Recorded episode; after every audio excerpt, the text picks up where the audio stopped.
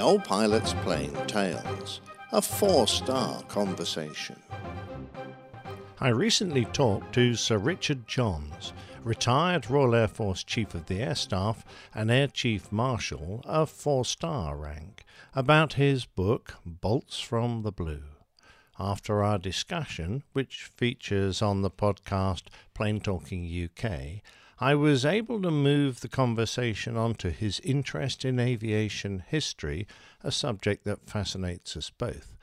I hope that you'll find this as interesting as I did. So, uh, moving on to uh, aviation history, yeah. one of my great loves. Um, what aspects of uh, history have uh, intrigued you, and w- what do you sort of uh, like delving into? Well, I mean, I, I think that the, the, history of the formation of the Royal Air Force is absolutely fascinating. Uh, equally fascinating is the story of its survival uh, after the First World War, when, for reasons I can well understand, uh, predatory uh, Admiralty and War Office wanted it back. They wanted the Royal Naval Air Service, the Royal Flying Corps, back um, you know, the, the, First World War ended far more sooner than anyone expected, as you probably know. I mean, formed 1st of April, war ended in November.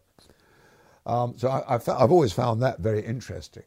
And how uh, Trenchard dug the foundations of the Royal Air Force so strongly when he became CS by Cranwell, officers, Halton, apprentices, uh, Andover, Staff College. And he laid those foundations very deliberately at some expense to the front line, in the sense that if you look at what the Royal Air Force was flying uh, in India and Iraq and places like that in the early 30s, I mean, the aeroplanes they were flying weren't all that much different from what they'd been flying in the First World War.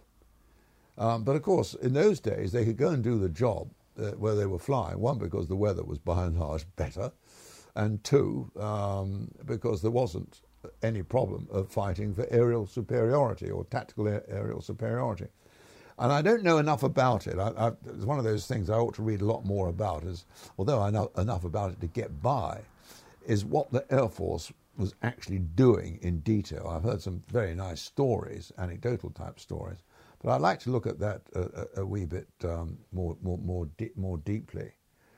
Um, the irony of, is of, of the 30s in my view, is that Trenchard's addiction to the doctrine of the offensive and bombers was accepted by the politicians. You know, they, they, they accepted this. So, what then happened, of course, is as one got, uh, as, uh, as the country uh, recognised the emerging threat of, of, Germany and the very rapid expansion of, of the Luftwaffe, with this uh, very large bombing force being brought into service, that all of a sudden the um, procurement emphasis switched from bombers to fighters.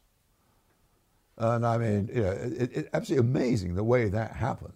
So we went to war in 39 with, you know, a, a, a, a, growing fighter force with very two very good airplanes, you know, obviously the Spitfire and the Hurricane, but with a bomber force that just wasn't up to the job.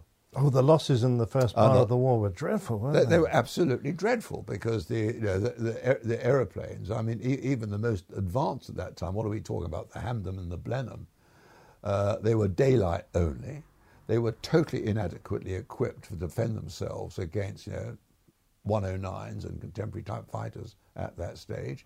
Nav aids, what nav aids do they have? Were they any good at navigation? No, they weren't, because they actually hadn't trained very hard at navigation.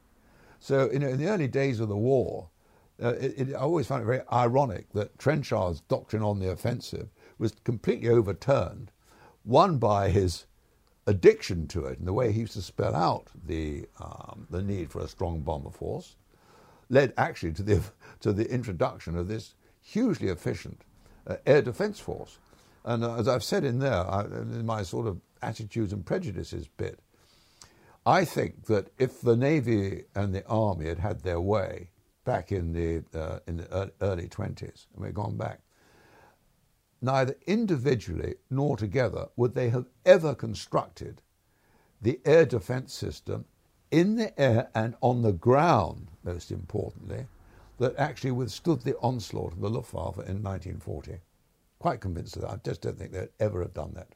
So we can thank Trenchard for not only maintaining the Royal Air Force as a unique unit, but also really for giving us that edge during the initial part of the war where we had to push back the German forces. Yes. Um, well, not quite the way that he saw it happening, but the, but it did happen, mm. um, uh, and so on. And well, you know, this, well, I don't want to talk about the bomber offensive, but um, very very interesting. I mean, that's another thing which does interest me quite considerably. Brilliant. Examining that part of the war, then, um, the bomber force became uh, a really um, huge part of taking the war to Germany. Yes. Um, there are some very controversial uh, targets that were chosen during the war, which, with a modern eye, the general public often look at and think that was the wrong thing to do. But you see a different view. Yeah. I, I think that um, the destruction of, of, of German cities uh, was, was, was inevitable uh, in the sense that you know, this was total war. And people these days, I think, uh, more recent generations, don't quite understand that not only was that total war was a war of national survival. And after the defeats of the first couple of years of the war, I mean, the army had been defeated in Norway, uh, France, Crete.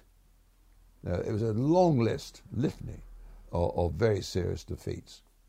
The Navy, um, with at that stage not a lot, well, significant, but not a lot of support from Coastal Command were fighting this ferocious struggle um, in the Atlantic in, in 41 as it was getting tougher and tougher, and indeed in the Mediterranean. So when we were alone, and the only way that we had of hitting back at Germany was through Bomber Command. And although their raids were, at that stage, were largely ineffectual, I think there were two consequences. The first was that Germany was not going to be absolved from its aggression. There was a price to pay for aggression. That was the first thing. And even more importantly, strategically, in my view, these operations were being watched very closely by the Soviet Union and the Americans. And they knew that we're up for the fight. We weren't just going to cave in. And I think that in the in the in the um, in terms of what was to happen with uh, Pearl Harbor, Barbarossa, the invasion of the Soviet Union, and so on, they knew that we were going to be there with them, and so on. And I think that strategically, obviously, was very important. But as the Bomber Command offensive began to um, expand, and particularly, of course, with the in- introduction of the big bombers in 42, I'm talking specifically about the Lancaster and the Halifax um, and new marking techniques and so on and so forth, the ability of the command to inflict severe damage on Germany uh, expanded and expanded. And of course, then with the Americans joining in, uh, with the 8th US 8th Army Air Force and so on, it became a round the clock the operation. And attacking cities was necessary from two viewpoints, or from two points of view. The first one, of course, was to attack German industry and to slow down their rate of war production. And the second was, of course, that Germany's control of uh, Europe, its war on the Eastern Front, was significantly dependent on rail transport. And these places that we were tra- attacking weren't only centers of industry, they were also very important transport nodes to get you know, bits of U boat out for assembly and, so on and so forth ammunition to the, particularly to the Eastern Front. So all this was was a, was a very wide-ranging campaign that opened up a second front long before D-Day, and I think that's you know that strategically was hugely important. And then when you get on to the more controversial issues, and of course probably the most controversial was Dresden, um, I think you've got to put it into context. Uh, at Dresden was, I can't remember the precise dates, but it was around about February 13th, 14th, 1945. And I've got a book over there. Uh, I've got books all over the place. But uh, Antony Beevor, in his book on the Second World War, says Dresden was a city too far. Max Hastings is a huge um, critic he, he, he just pleased we just went on smashing German cities almost just for the sheer hell of it. Well, not true. Uh, unlike them, I was living in the country at the time. I was living in Deal, uh, or just outside Deal, Walmer. and I can remember as a young boy V1s uh, coming over, and I knew full well as a boy if you heard the noise, you're okay. If you didn't hear the noise, it wasn't okay, and the best thing was to get down. And I can remember sheltering under the kitchen. We didn't have a bomb shelter where we lived. Uh, getting under the kitchen table where, as these things were dug, dug, dugging over their way towards London. Because um, my father, at that stage, had come back from sea and was serving in the Royal Marines barracks at Deals before he joined 31, in, 31 Infantry Battalion Royal Marines uh, over in, in Europe. So I can remember that. And people forget that from, nine, from about eight, I forget when it was, June 44, right through to March 45, we were under attack from, first of all, V1s. Over 10,000 were launched. Well, of only what, yes, a, a, vast yeah, number. Yeah, vast numbers. And even more dangerous and worrying were V2s. Now, they, we were still under attack from those weapons when Dre- the Dresden raid was authorized. But why was it authorized? The war was not won. Uh, then we had suffered the setback of Arnhem. The Germans had launched a huge offensive, the Ardennes offensive, which took over a month to halt uh, and to drive back. We had not crossed the Rhine. Ferocious fighting on the Eastern Front. Yalta Conference. Churchill goes to the Yalta Conference and Stalin says, What can you do to help? We'll be very grateful, I suppose if that's the way he put it, if you could um, attack the transport nodes, Chemnitz, Leipzig, and Dresden, to do two things. One, to stem the flow of reinforcements from the west to the east, and secondly, to cause conf- confusion from the thousands fleeing now from the advance of, of, of, the Red Army. And Churchill agreed at the conference. Now, it, it is debatable whether or not Dresden was mentioned as a specific target, although the official interpreter at the time says it was, but it wasn't in the formal record of the meeting. And that decision was then went down to the air headquarters, uh, the, at uh, Supreme Allied uh, headquarters, and it was agreed that Dresden would be attacked. Harris, believe it or not, challenged that decision. Why did he challenge it? It wasn't because you know, he, he was going soft and uh, bombing German cities no longer was on his agenda. It was simply the distance that, from the UK to Dresden. And he had recalled the difficult, not the difficulties, the dangers of long range penetration into Germany when um, we attacked Nuremberg the year before and lost what, over 90 bombers wow. in, in, one raid. Oh, yeah, something, over 500 aircrew. And that was the deepest penetration bomber command I think had done at that time. And he thought, wow, and they asked me now to go to Dresden, which is just as far, if not further. Hmm. And remember then that by then, Messerschmitt 262s were coming into service, Schnorkel U boats were at sea, and so the idea that the war was soon going to be over was hang on a minute, it's not going to be over. We thought it was going to be over before Christmas. Well, what's happening now? New technology, are they going to challenge our superiority in the air and at sea? Don't know. Well, there was, there was uncertainty. Uh, but Harris was told, no, you get on and do it. And of course, again, another irony was of the whole operation was the Americans were due to attack first in daylight. It was going to be the first raid was going to be a daylight raid, escorted, of course, by Mustangs, and then Bomber Command was going to do the follow-up raid at night. The daylight raid was cancelled because of weather. Bomber Command went in first at night Bomber Command got the got all the you know, the, the, the publicity, the bad publicity that came out of what was looked upon as unnecessary and unwanted destruction. Although Dresden did make its own input to the German uh, arms industry and so on. And of course, as soon as that happened, well, not as soon as it happened, as soon as the destruction, the dreadful destruction of this lovely old city, and, and, and you know, which was, was a beautiful place and so on became evident, everyone backed off. Not me, Chief. I had nothing to do with it. Hmm.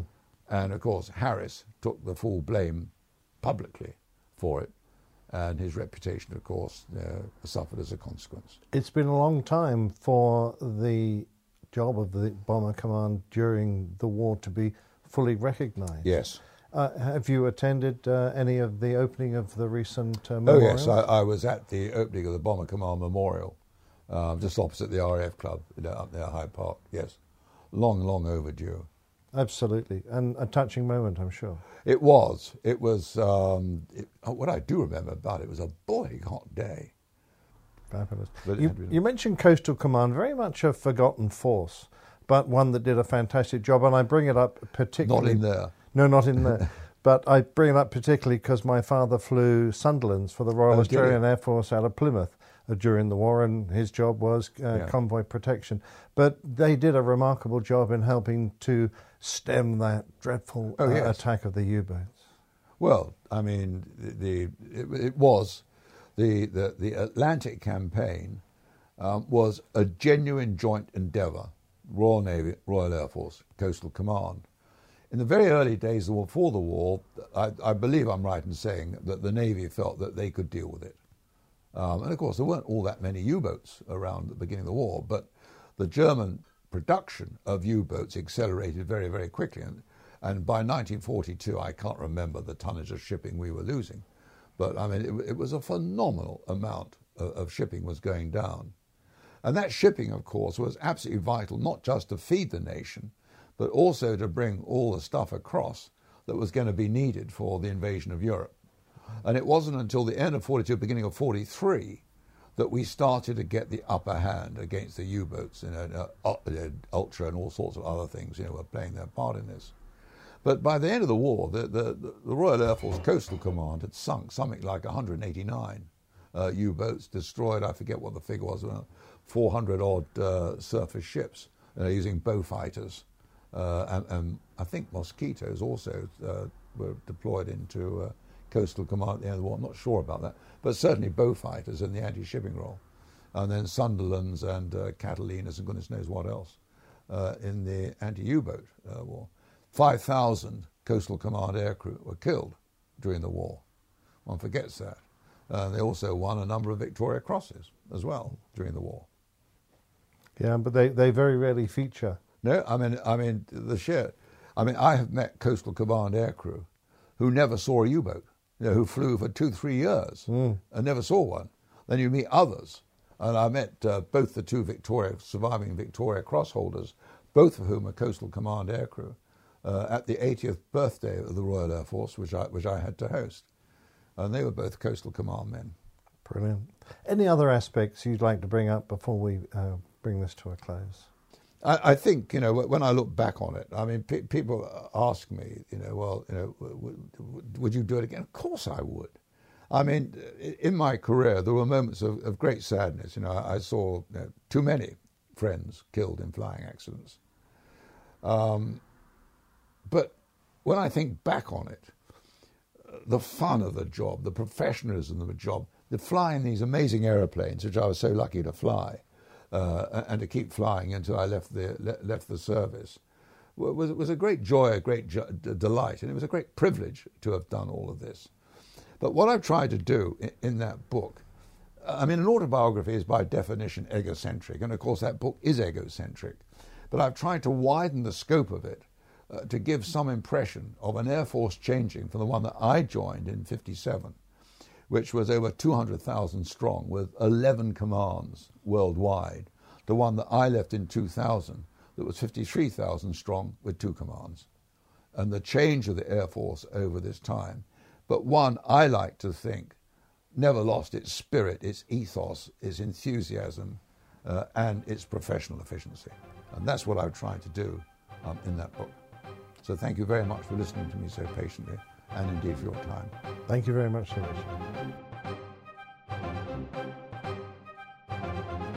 If you enjoy Plain Tales, please pop over to Apple Podcasts and leave us a review. Plain Tales is a featured segment of the Airline Pilot Guy Show podcast. Find us at airlinepilotguy.com.